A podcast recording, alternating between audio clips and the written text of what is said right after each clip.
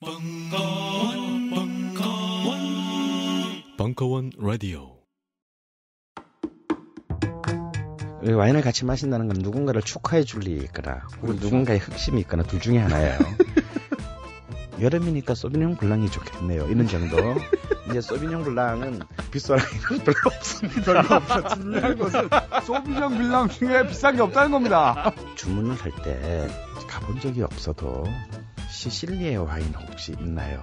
라고 한마디를 해보는 겁니다. 종류가 많기 때문에 이탈리아 와인은 절대 뽀록날 가능성이 전혀 없다는 거. 이 한마디 정도는만 아시면 될 것 같아요. 많이. 까바로 먼저 시작할까요? 이렇게 딱 하면 어, 어디 갔어도 어디 가서도. 예, 절대 밀리지 않고 절대 밀지 않는다. 극강의 엑기스 강헌의 와인 야부리 프리미엄 시즌 2 수강 신청은 벙커원 홈페이지에서.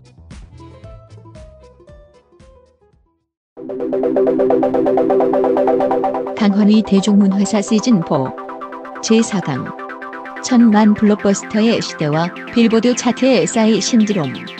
2017년 4월 17일 강연. 2부. 시청각 자료는 유튜브. 링크를 이용하세요.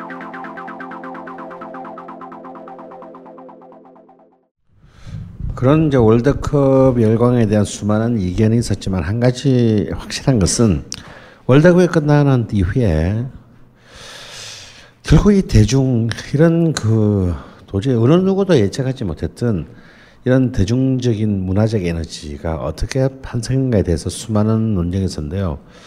이때 문화평론가 이제 옛날 어 그 노동 해방 문화 그러니까 이제 사노맹의 일원이었던 이제 문화평론가 조정환이 이제 안토니오 네그리의 이제 다중 개념을 이렇게 가지고 설명을 했습니다. 이른바 이제 대중에서 다중으로 이제 multitude의 개념으로 넘어간다. 다시 말해서 그 이전에 우리의 국가적인 행사들은 86 아시안 게임이나 88 올림픽은 뭐 철저히 이제 국가로 위에서부터 어 조직적으로 동원된 그야말로 생명을 상실한 대중들이었다면 어 월드컵에서 보여줬던 이 거리 응원의 에너지는 그러니까 새로운 개념의 어떤 대중의 출현이다. 그러니까 전혀 어 일관된 일관됨이 없고 공통점이 없고 굉장히 다양하고 이질적이며 혼종적인 어떤 사람들의 집합체라고 볼 수 있죠. 음, 여기에서는 어쩌면 그 순간은 계급적인 갈등도 잠시 멈추고 어, 또 어떤 지역적인 어떤 그런 그런 갈등도 멈추고 어, 또 어쩌면 이제 어떤 행정적인 의미에서의 어떤 그런 통제와 이런 것들에서부터 벗어난 어, 굉장히 어떤 자발적인 어떤 대중들의 출현이다라고 이제 최초의 출현이다라고 본 겁니다. 어, 진짜 한 예를 웃기는 사례를 드는데 제가 이제 음, 8강전을 보러 광주로 가는데 그때 이제 그 해설을 맡았던 제 후배인 그 장원재랑 같이 울산에서 졸라리 재미없는 그 미국과 독일 간의 8강전을 보고 이제 그 날띠 낡은 88 고속도로를 가로질러 가지고 이제 광주로 갔어요. 근데 이 경기장이 광주 경기장이 좀 굉장히 외곽에다가 이렇게 만해서 접근하기가 좀 어렵습니다. 근데 문제는 경기장 공사는 끝나는데 진입로 공사가 안 끝난 거예요. 8강전 하는 순간까지. 가 해피랍니다. 그때 김대중 대통령님이 오신다고. 씨발 경기장 5km 전부터 통제를 해가지고 차를 다 세우게 해. 거기서요. 그 5만 명의 관중들이 거의 5km를 걸어서. 근데 문제는 포장이 안 돼서 길이. 날씨는 졸 그날 또 졸라리 더웠습니다. 먼지 그냥 면당을 가는데 막 먼지가 막 새고 기름 포장이 되는데 인도가 포장이 안 되는 거야 인도가. 근데 그 8차선 도로를 다 막고 왜 대통령님이 오신다고? 그러니까 뭐그 애들도 있을 거 아니에요. 그러니까 막 팔- 생각해보세요. 5만 명이 그 좁은 포장 안 된 양쪽 그 이 넓은 포장된 도로를 놔두고 아 그럼 대통령이 와도 반 정도만 막고 대통령 차만 지나가면 되니까 반 정도만 막고 사람들 골로 그 포장된 도로로 가게 하면 되는데 이게 대한민국이야. 그래도 광주의 경찰들이 또 무슨 충성을 시발 한다고 그러니까 막 애들은 기침하고 막 아주 아수라 장이었어요. 근데 이제 그- 아직까지 그런 그 지역을 겪기 전 지난 동안 그러니까 차를 너무 일찍 통제를 하니까 막 접촉 사고가 너무 많이 일어난 거야. 그 막 차가 바로 우리 눈앞에서 접촉 사고가 일어났어요. 그막 그, 그 사고 당한 사람이 나가지고 아 씨발 뭐야 뭐, 뭐 이러고 있는데 사고 낸 사람이 좀 멀쩡하잖아. 좀 멀쩡하잖아. 사람들이 너무 많이 있으니까. 그 이 새끼가 갑자기 대한민국.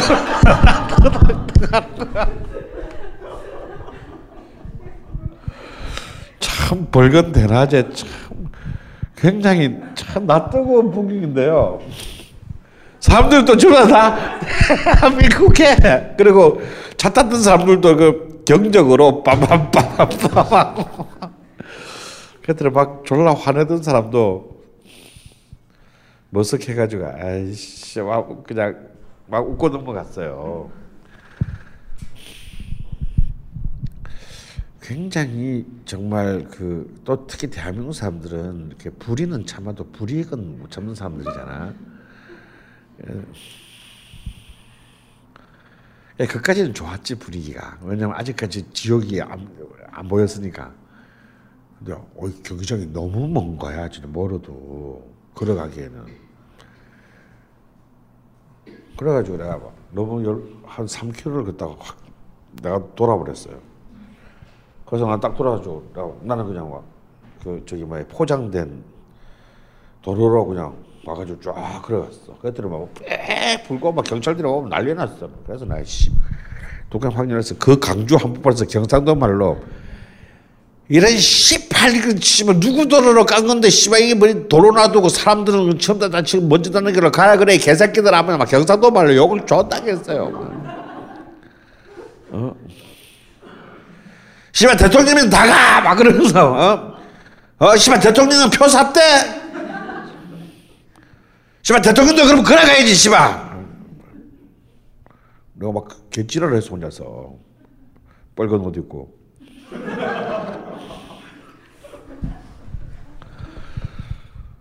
그랬더니 경찰들도 막 경찰 막 와서 막 그, 나는 솔직히 겁은 좀 났는데 막 근데 그 지나가는 사람들이 겨- 전라도 말로 그래요. 그 말이 맞아.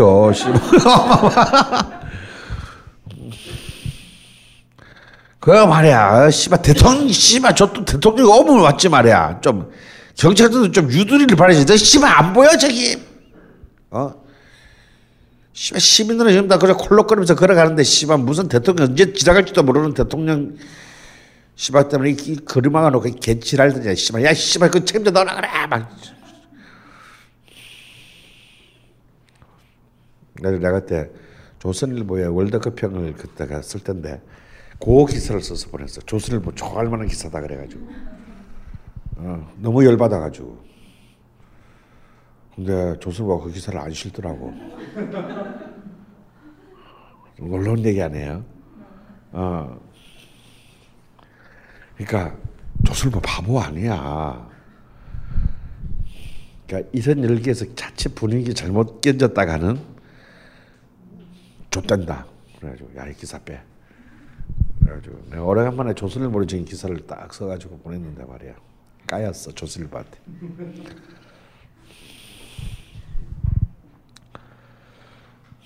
그러니까. 뭔 씨발 민주주의 도시야 그게. 결국 그게 가다 결국은 어? 대통령 온다고 씨발 8차선 도로는 비워놓고 어, 몇만 명의 시민들은 그냥 그 어, 포장도 안 되는 그 먼지 나는 길 걷게 만드는 나라가.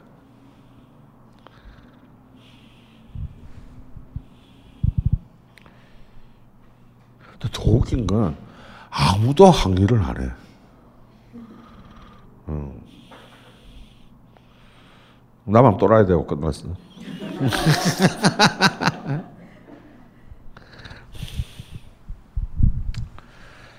아, 사실은 이제 결국 이 월드컵 자 노사무라는 새로운 어떤 정치 결사체가 가장 그 지지를 하는 후보를 집권 여당의 대통령 후보로 만들었고 또 붉은 악마로 상징되는 새로운 어떤 다중 개념의 시민들의 열기가 한국 축구를 4강으로 보냈어요.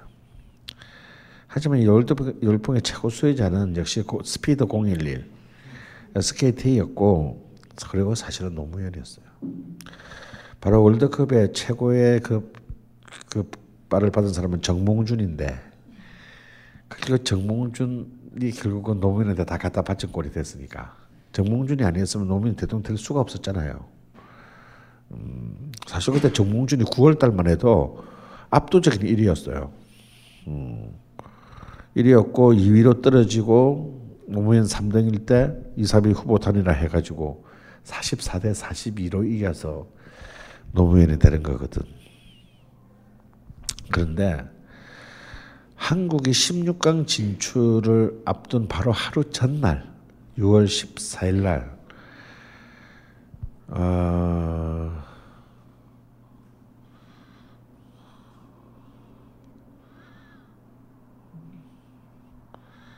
굉장히 비극적인 사건이 하나가 접경지대에서 일어납니다. 바로 효순이 미선이 사건은 당시 이제 훈련 중인 미군의 어, 탱크에 치여서 사망한 사건이죠. 이 사건은 이 사건이 일어났을 때만 하더라도 바로 그 다음 날에 한국이 월드컵 16강 진출을 확정짓는 포르투갈전이었기 때문에 모든 뉴스에서 밀려났어요. 그래서 사실은 이 사건은 아무런 아무런 그 대중력 반향 없이 그냥 넘어가는 듯 했습니다. 하지만 11월 달에 소파 협정에 의해서 그들은 이 문제 그 미군 병사 두 명은 미군 법정에서 무죄를 언도받아요. 이제 소파 협정이라고 하는 것이 미군의 형사적 처벌은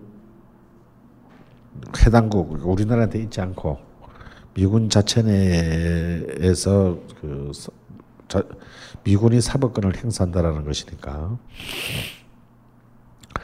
그러면서 드디어 이제 대한민국의 최초의 지난 시간에 잠깐 언급했던 최초의 촛불 집회가 아, 강화문에서 나옵니다. 이 촛불 집회는 두 가지의 의미가 있는데 9.11 테러 이후에 이제 전 세계가 이른바 친미의 물결이 강조될 때 처음으로 미국과 가장 밀집한 우방 국가에 있던 나라 중에 하나인 대한민국에서 굉장히 대중적인 반미 정서가 확산됐다라는 거. 어, 그래서 뭐 물론 뭐 개정되진 않았지만 소파 협정의 재개정 요구까지를 재정 개정 요구까지 이르게 된다는 거. 어, 그리고 그 과정이 어, 어떤 그 이전까지의 대다수의 집회들이 그랬던 것처럼 어떤 운동 단체에 의한 조직적 동원이 아니라 바로 SNS상 인터넷과 온라인과 SNS상에 의한 자발적인 참여였다는 거. 이것이 이제 한국의 시문화의 분기점을 가르는 굉장히 놀라운 사건이 됩니다. 결국 이제 이, 이때 시작된 촛불 집회의 정서는 이제 2004년 노무현 탄핵 반대 집회로 이어지고 이것이 2008년 이제 소고기 이제 이른바 광우병 파동으로 이어지고 그리고 바로 이제 박양 사건으로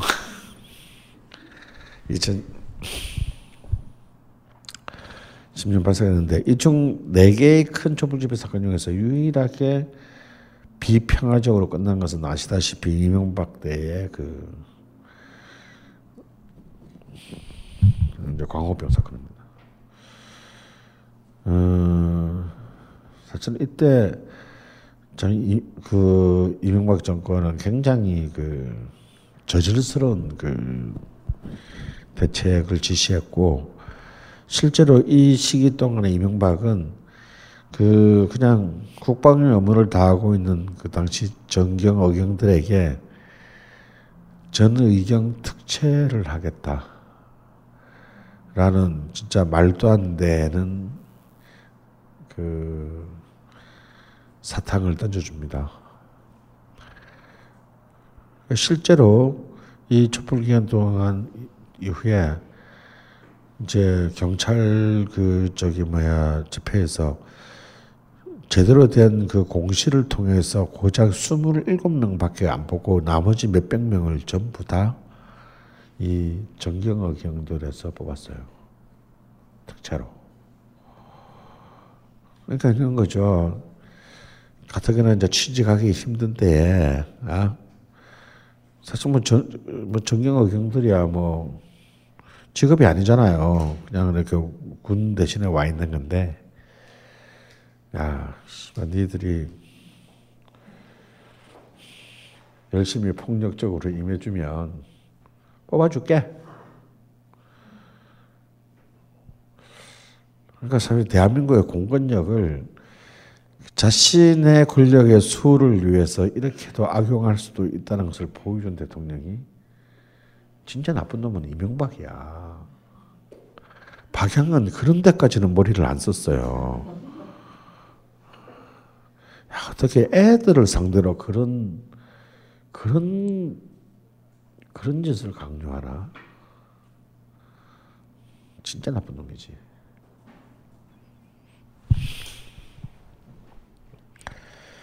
하여튼 이제 한국이 결국 이 2002년부터 지금 작년 2016년까지 전 세계를 외신을 떠들썩하게 만든 가연 그야말로 자연 발생적인 시민주도의 집회 문화를 일컫기 촛불 집회라는 이름의 비폭력 평화 그 시민 시, 그 시민 집회 이렇게 되는 바로 그 강력한 원동력도 또한 이해 2002년에 참 불행하게 시작됐다는 점.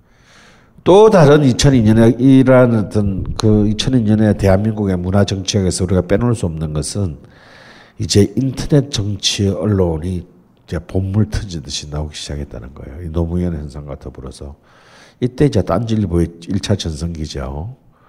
음, 어, 그러면서 이제 이전까지 그 특정한 메이저 언론사들에 의해서 어, 지배되었던 정치 담론들이 드디어 어, 정체를 알 수 없는 어, 자들에 의해서 이제 그 권력이 넘어갑니다. 그래서 이것이 이제 그 2012년 낙곰수의 폭발로까지 이제 달리게 되는데 이 10년 기간에 사실은 2002년에도 팟캐스트라고 부를 만한 것이 실제로 있었어요. 그게 뭐냐면 어쩌면 낙곰수의 원조가 될 만한 팟캐스트의 원조는 2002년에 라디오 노라는 노라는 겁니다. 당시 그 여의도 노무현 캠프 급탕실에서 급조되던 어, 제 인터넷 방송이에요. 그러니까 그때는 뭐 하더라도 이제 모바일 서비스는 되기가 힘들었기 때문에 이제 주로 온라인으로만 그 됐지만 굉장히 강한 이제 노사모를 비롯한 전국적인 정, 대통령 선거 뭐, 왜냐하면 이거는 현행법에 저촉되는 것 뭐, 포맷이 아니기 때문에 뭐 먼 표현을 해도 상관없다. 음원이거든 음원. 그래서 이때 이제 주로 뭐 유시민이라든지 뭐 문성 특히 문성건 명계남이 엄청난 활약을 했죠. 그래서 이제 이 팟캐스트의 형태의 어떤 그런 그 비주류 매체의 모습들이 더 모습을 이제 드러낸 것도 2000년대. 어, 이러한 어떤 기운이 가장 극단에 오른 것은 역시 이제 정치적인 열망이 가장 극단에 다다른 것은 여러분도 기억하시는 2004년에 노무현 탄핵 반대 집회와 기각이죠. 이걸 통해서 이 기각을 통해서 사실은 이 탄핵 반대 집회는 의미가 있습니다. 왜냐하면 재밌는 건요. 우리나라에 큰 촛불 집회가 있는데 미국과 관련된 것은 실질적인 승리를 따낸 적이 한 번도 없고 효선이 미선이 광우병 국내 정치적 사는 다 승리를 따냈다라는 거예요. 음. 특히 이제 이 2004년 그 탄핵 그게 탄핵 반대 집회가 유의미했던 건 어떤 거냐면 아 우리가 진짜로 촛불 들고 나오니까 우리도 이길 수 있다. 그 전까지는 그냥 씨발 어차피 안 되는 거 너무 분하니까 개개나 보자. 이런 것이 사실은 이제 대중 집회적 양상이었다면 실제로 그 당시에 탄핵이 될 수도 있다라는 위기감이 굉장히 컸었거든요. 어차피 헌법재판소는 저들 편이다. 그랬을 때, 아, 이런 여론이, 여론을 매일매일 광장에서 만들어 간다면 우리가 실질적으로 정치적으로 승리할 수 있다라는 굉장히 근거 없는 믿음을 어, 근거는 없지만 확실한 믿음을 어, 처음으로 만든 사건이 2004년입니다. 그리고 바로 이어진 총선에서 당시 이제 민주당은 최초로 대한민국 헌정선은 처음으로 가반석 152석을 어, 획득해요. 여기까지가 유일한 봄날이었다. 그리고 그 당시 청와대 만천장에서는 진짜 님을, 님을 위한 행진곡이 합창으로 울려 퍼졌습니다. 하지만 곧 민주당은 이제 분열됩니다. 열린 우리당을 저는 나는 아직도 이해는 하지만 노무현이 왜 굳이 민주당을 공중분해시키고 열린우리당으로 어, 분열을 책동했는지에 대해서는 굉장히 회의적입니다.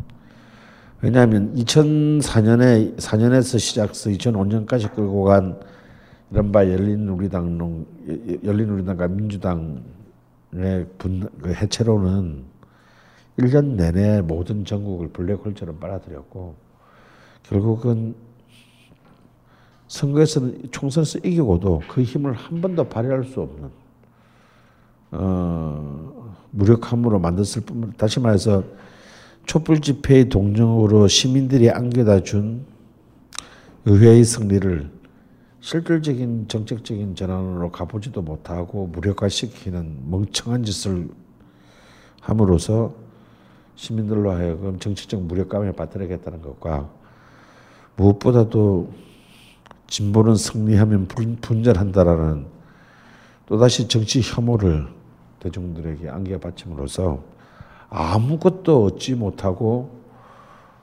어, 끝난 진짜 바보 같은 실험이 됐어요.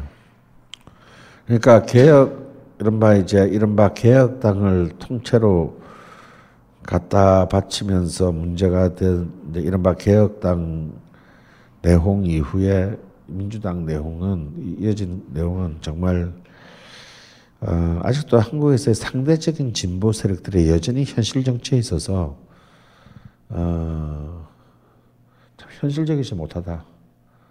현실적으로 유능하지 못하다라는 것을 증명했어요. 여러분 기억나십니까? 그놈의 100년 정당론. 100년은 그냥 3년도 못 갔죠. 또 그러면서 뻑하면 또 뛰쳐나가. 그 다시 또 도로민주당이 돼.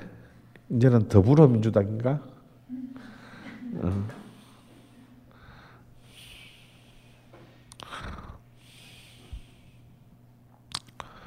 음, 그래서 정말 산자여 결과적으로 청와대 만천장에 울려 펴진 위한 행진곡의 가사처럼 산자는 따랐지만 전부 다 죽는 꼴이 됐습니다. 음, 이렇게 이제 그 정치가 이제 희망을 잃고 표현하는 가운데서 이제 그 보수 언론들은 이제 드디어 한 참았던 공격들을 아주 그냥 집중적으로 난사하면서 이제 그 노무현 정권을 거의 뭐 불임 정권으로 만들었고요. 사회는 굉장한 수준으로 어, 양극화를 향해 달리게 됩니다. 자, 이른바 젊은이들의 이제 비경제 활동 인구화, 88만 원 세대, 더 나아가서 이제 사오정 뭐 이때 나온 말들 많죠. 뭐 45세 정년, 5, 6도 뭐 56세까지 계기면 도둑놈이다. 뭐. 이른바 88만 원에서 이제 사오정 세대로 이어지면서 이제 한국엔 처음으로 이제 이미 80년대 초반에 일본에서 등장했던 프리터죠. 어, free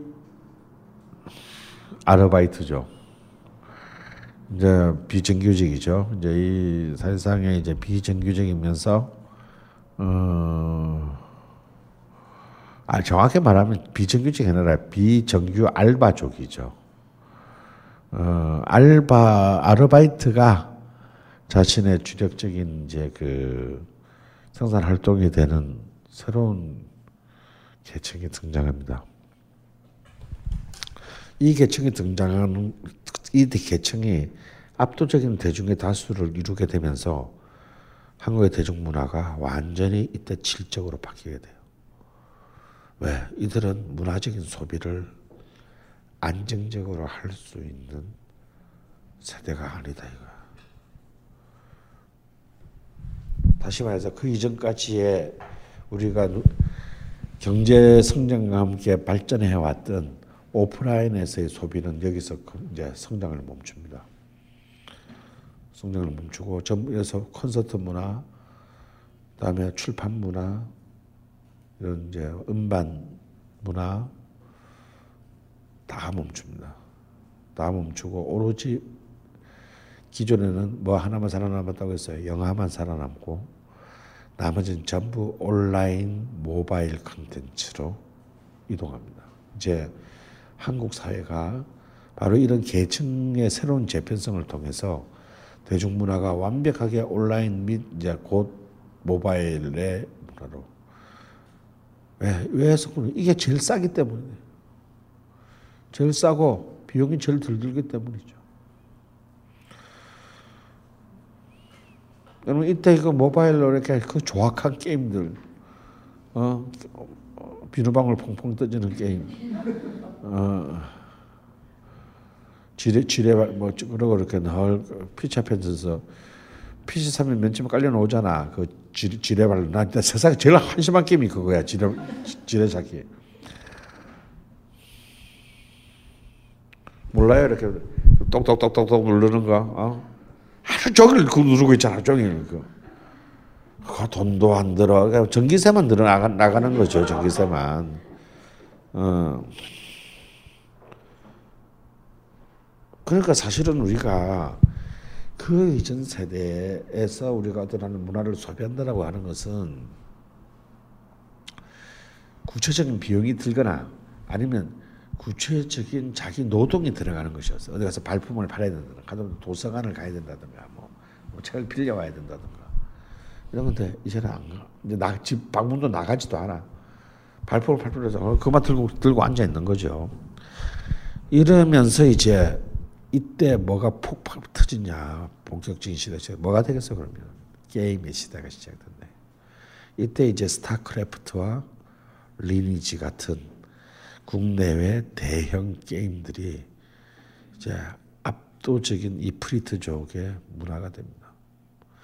그리고 프리트족이 아니더라도 고용 자체가 불안정한 그냥 그 하급 봉급 생활자들도 결국은 옛날처럼 이제 흥청망청 놀 길이 없으니까 집에 오면 이제 전부 오다쿠가 됩니다. 거의 이제 희귀 코모레가 돼가지고 눈 벌게 가지고 아침에 출근하고 이제 밤새도록 게임을 하는 거죠. 게임하면 돈이 덜들줄 아는 애들이 웬걸 이 개새끼들이 또 돈을 더 쓰게 만들어.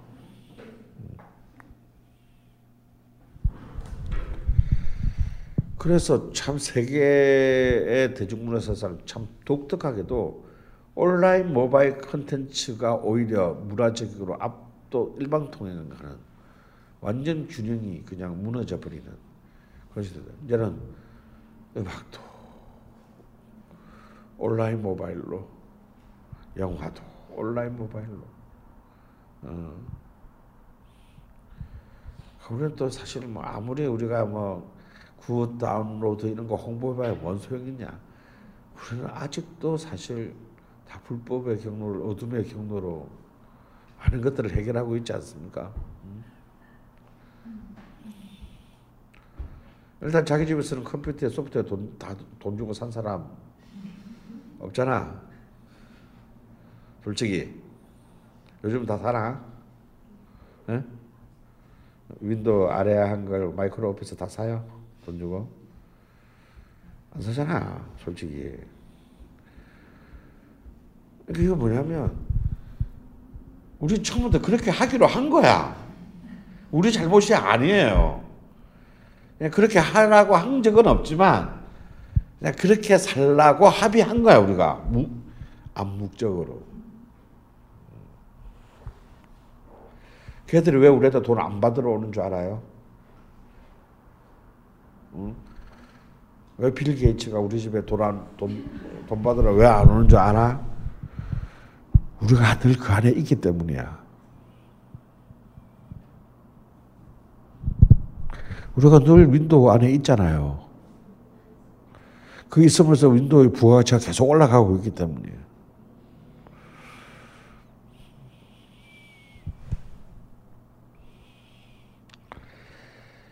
자, 큰일 났 어떻게 된 것이지? 아직 시작도 안 했다니.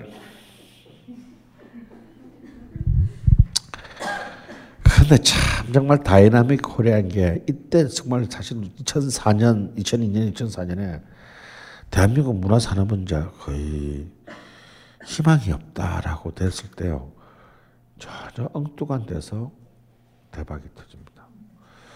뭐 한류라고 90년대 초반에 1세대 한류가 잠깐 아까 우리 잠깐 짚었잖아요. 시작할 때. 하지만 뭐랬어요? 그때는 중국 놈을 상대로 팔겠다 돈이 하나도 안 됐어요. 그냥 기분만 낸 거지. 근데 한류의 메인 상품으로 케이팝으로 이제 드라마에서 드라마라는 것 자체가 사실 돈이 안 되는 거잖아요. 그러면 그 방영권 팔아서 얼마 받겠어 그거. 근데 우리가 최고로 잘 나갈 때 드디어 이제 드라마로 돌릴 때가 2005년도에 대장금입니다. 2005년도에 MBC가 대장금을 드디어 중국에 15억에 팔아요. MBC 프로덕션에서 막 담아놓고 파티했습니다. 우리가 짱캐 때 드라마를 무려 15억 주고 팔았다고. 근데 그 드라마를 산 허창성 TV는 대장금으로만 중국 국내에서 2천억 벌었어요. 그 전에 막 몇백만 원을 팔았거든. 그러다가 우리가 막 15개 파니까 막, 우와! 근데 이제 K-팝이 이제 드디어, 참, 한국을 대표하는 문화 상품이 될 줄은 나도 모르고 너도 모르고 아무도 몰랐다.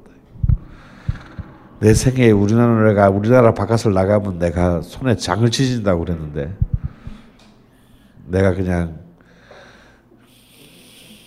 이 뭐지 이정 어, 저 이름도 생각했나 그지?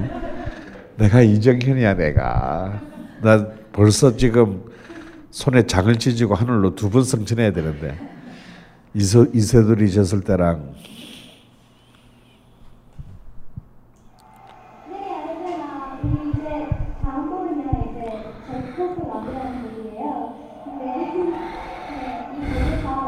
아니거든요. 정말 너무 그리운 얼굴들 아닙니까? 난 얘들이 제일 좋아.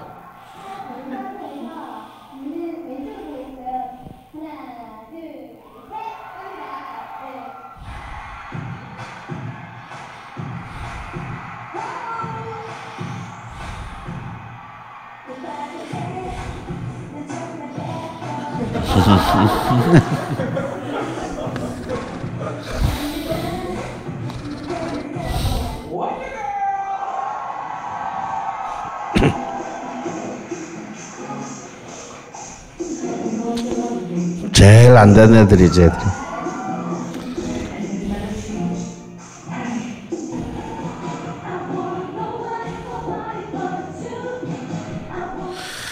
여기까지만 하면 되겠네. 자, 우리가 지난 첫 번째 시간에서 잠시 살펴봤지만요. 어, 한류라는 말은 굉장히 중국 입장에서는 굉장히 부정적인 입장에서 쓴 거거든요. 이상한 조류가 우리의 중국을 더럽히고 있다. 이런 뜻이에요. 그것도 그러니까 동 그것도 저 오랑캐족의 어, 좋은 뜻이 아니야 이 한류라는 말이. 일본에 중국어로만 보자면.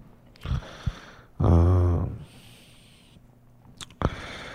근데 이제 우리가 저번에 얘기했던 대로 TV 드라마에서 TV 드라마 주제가 다음에 이제 TV 드라마는 특히 여주인공이 입고 나왔던 여러 가지 패션 아이템들 이런 것들이 이제 이 90년대 후반에 폭발했습니다. 사실은 이때는 이 문화 컨텐츠 자체는 수입이 안 됐어요. 그런데 이 한류가 터짐으로써 뭐가 폭발합니까? 두 개가 폭발합니다. 한국 화장품 사업이 폭발해요. 드디어 한국의 허접한 회사였던 옛날 구 태평양 화학 아모레 퍼시픽이 글로벌 기업이 됩니다. 두 번째 정말 볼 것 없는 한국의 관광 산업이 폭발해요. 내가 늘 주장하지만 한국의 관광하는 외국인이 제일 불쌍해. 뭐 볼 게 여기에. 사실은 정작 이걸로 우리는 돈을 본 적은 없지만 문화산업계가 한국 전체 인접 산업들에게는 굉장히 큰 어마어마한 turning point를 만들게 돼요. 자, 근데 이제 문제는 이제 second stage부터다. 이게 이제 그 핵심은 2001년에 보아의 일본 진출입니다. 중국은 돈이 안 됐어요. 산업이라 부를 수 없습니다. 근데 보아 이제 현지화 전략에 의해서 보아를 일본에 진출한데 보아도 우리가 생각했지만 금세 성공한 것 같지만요. 보아의 성공은 진짜 기적이었어요. 왜냐하면 여기는 중국이 아니라 일본이다. 이거. 세계 두 번째 문화 강국이에요. 이수만 SM 사장이 보아를 성공시키기 위해서 온갖 굴욕을 마다하지 않았습니다. 그 보아를 완전체로 만들어서 보냈는데 보아를 그 일본에 가서 제일 먼저 뭘 시켰냐면요. 라디오 DJ를 했습니다. 그러니까 보아가 그만큼 일본말을 유창하게 했다는 얘기지. 그래서 보아는 사실은 우리 한국에서는 SM 가수지만요. 일본에서는 SM이라는 건 알지도 못하고 Avex Japan 소속의 그냥 연예인이에요. Avex는 일본 최고의 top 프로덕션이고 여러분도 잘 아는 아무로 나미에 같은 애들이 소속되어 있는 회사입니다. 그러니까 정말 몇십억을 들여서 애 하나를 만들어서 갖다 바친 거예요. 제발 이거 해, 해주세요. 제발 우리는 할 수가 없으니. 그러니까 보아는 에이베스 소속의 가, 가수인 거예요. 일본의 입장에서는 보아가 한국인지 일본인지 하나도 중요하지 않아. 하지만 그런 보아가 또 그렇게 막 인연을 막 했는데 도저히 답이 안 오는 거예요. 읽고 들어가지 못해. 그래서 결국 유수만 사장은 실패를 자인하고 보아를 소환합니다. 야 그냥 이때까지 들어간 들어간 거 한국에서 이제 활동해서 이제 아직 너 어리니까 한국에서 활동해서 뽑아 이제 우리 본전 찾아야겠다. 라고 보아를 뽑아서 한국으로 다시 소, 딱 떴는데 리스트 마이 헛이 오리콘 차트 1위를 합니다. 그 다시 부랴부랴 다시 다시 포장해가지고 다시 부랴부랴 일본으로 보내요. 이, 이런 그 일화가 있습니다. 그리고 첫 번째 일을 하면서부터 이제 보아의 이제 폭발적인 이제 그 전성 시대가 일본에서 열렸어요. 이 그래서 사실은 보아를 가지고는 사실 그렇게 큰 돈을 벌지는 못합니다. 왜냐하면 이제 일본 VX가 더 더 많이 벌었지. 그런데 보아가 터질 때이 터져 끝났으면 그냥 보아는 일본 가수로 끝났을 건데 이게 한류가 일본에 성립된 게 결정타는 역시 우리의 연사마다 연사마가 씨발 완전 일본을 일본 역- 열도를 폭발시 폭발시켜요. 일본의 굶주린 아줌마들이 아줌마 떼들이 그냥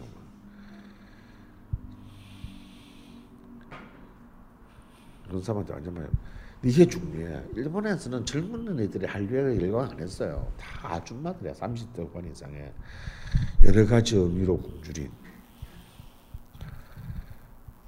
근데 문제는 일본의 아줌마들은요 돈이 많아. 구매력 왕킹 왕짱들이야. 그러니까 어느 정도냐면요. 내가 실제로 어, 슈퍼주니어의 일본 아줌마 팬을 한 명을 이제 알게 됐어요. 이 사람은 슈퍼주니어 때문에 한국말도 졸라 잘해. 어, 이 사람은 이와나미 일본 최고의 출판사의 편집 기획자예요. 그러니까 일본에서도 거의 굉장한 그 누- 그러니까 탑그 정말 인문학 종사자 연봉도 세고 그런 아줌마가 물론 남편도 있어 다 멀쩡히 그런 아줌마가 슈퍼 주니어의 일정이 잡히는 것을 확인하는 순간 연간 계획을 다 짭니다. 슈퍼 주니어 world tour를 따라다녀. 그때 휴가를 다 하더. 그 다음에 슈퍼 주니어 멤버 중에 한 명이 사소한 행사로 일본에 온다. 그러면 그때도 또 휴가를 내. 가서 또 다 보이지 않게. 이 사람들의 특징이 뭐냐면 앞에 나서지 않아 절대. 음. 보이지 않게 다 하죠.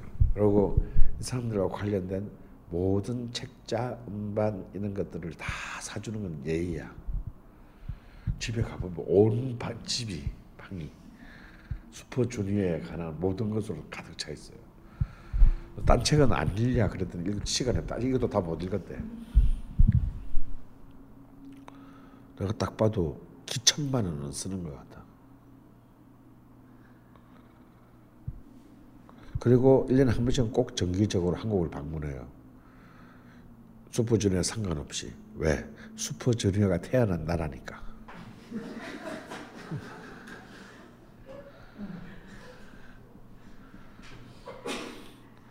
그래서 보면요 팬들 중에서 이제 전 세계 팬을 있는 애들 이런 그 아이돌 그룹 중에서 애들 다 똑같이 하는 말이죠. 일본 팬이 최고다. 최고의 수익을 안겨주면서 절대 귀찮게 하지 않아. 어, 사인해달라고도 하는데 우리 우리 우리 왕자님이 피곤하셔. 그러니까 일본 팬클럽 안에서는 한- 일본에 왔을 때 우리 그런 저질적인 막 어 뭐 사인해대라 이런 짓 하지 말자. 어, 안 해, 그럼 걔들 다. 왜? 했다가는 걔는 영원히 거기서 아웃이야. 그래서 일본에 가도 뭐 전혀 정말, 어, 이, 굉장히 나이스해요, 애들 팬들이. 그러면서 소비는 완벽하게, 구매는 완벽하게. 그래서 그 윤사마가 하다못해 있잖아. 그 일본에 한국 음식 체인점까지 냈잖아. 십새끼가 완전 막걸리를 얼마나 비싸게 파는지.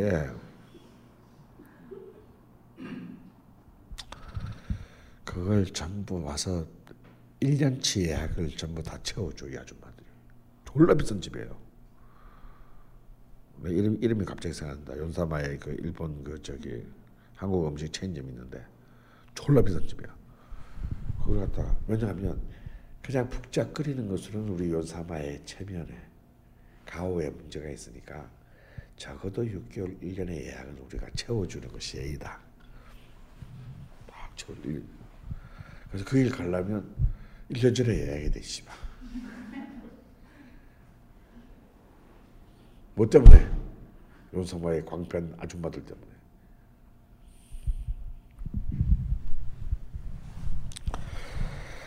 이제 일 세계 두 번째 문화 산업 시장인 일본을 점령함으로써 드디어 한국의 문화 산업 콘텐츠가 실질적인 해외로서의 수입을 가장 중요한 이제 이른바 비즈니스 모델로 삼게 된 전환점이 됐던 점에서 일본 상륙은 굉장히 그 시사하는 바가 큽니다.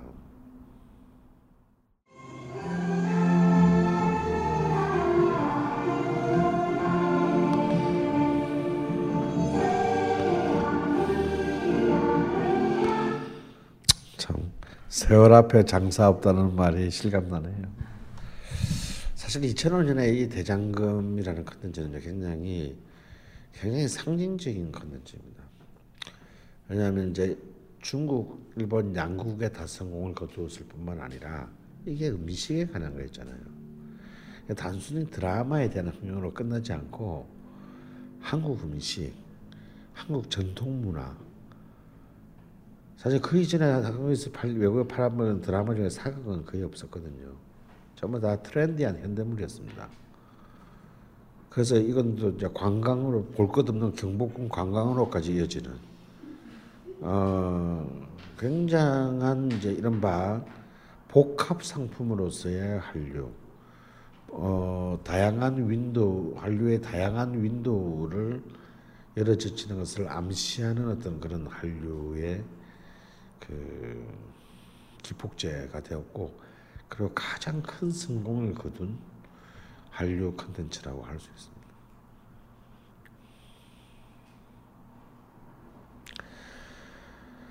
하지만 이제 2005년을 기점으로 해서 이제 그 이제 아이돌 그룹 중심의 K-팝 컨텐츠가 한류의 이제 가장 중점입니다. 여기에 이제 선봉은 역시 동방신기다. 그러면서 동시에 이제 영화 그리고 악스 얘기했던 게임 또 음식 혹은 패션 등 이렇게 한류가 단순히 그 TV 드라마와 K-팝에 그치지 않고 굉장히 그 윈도우가 한류의 윈도우가 굉장히 다양 다변화됩니다. 그다음에 지역적으로도 동북아시아와 동남아시아를 넘었을 때 이때부터 본격적으로 북미, 유럽, 이제 남미에 이제 확산되기 시작하면서 이제 한류가 글로벌 스탠더드로 이제 진입하는 이제 그 전 단계를 완비합니다. 자, 한류의 정점은 바로 다름 아닌 이제 싸이의 강남 스타일이죠. 우리가 남은 거는 이제 두 가지를 좀 한류가 왜 성공했냐 그러면 두 번째는 앞으로 계속 성공할 거냐? 과연 지속 가능한 성장이 가능한 지속 가능한 성장이 될 것이냐? 아, 이두 가지를 따져보는 나왔습니다. 다음 주에. 에, 벌써 다음 주 마지막이 됐네. 음, 졸라 부지런히 그래도 이번에는 그래도 크게 받고는 않았다. 음, 다음 주에 뵙겠습니다. 벙커원, 벙커원, 벙커원 라디오.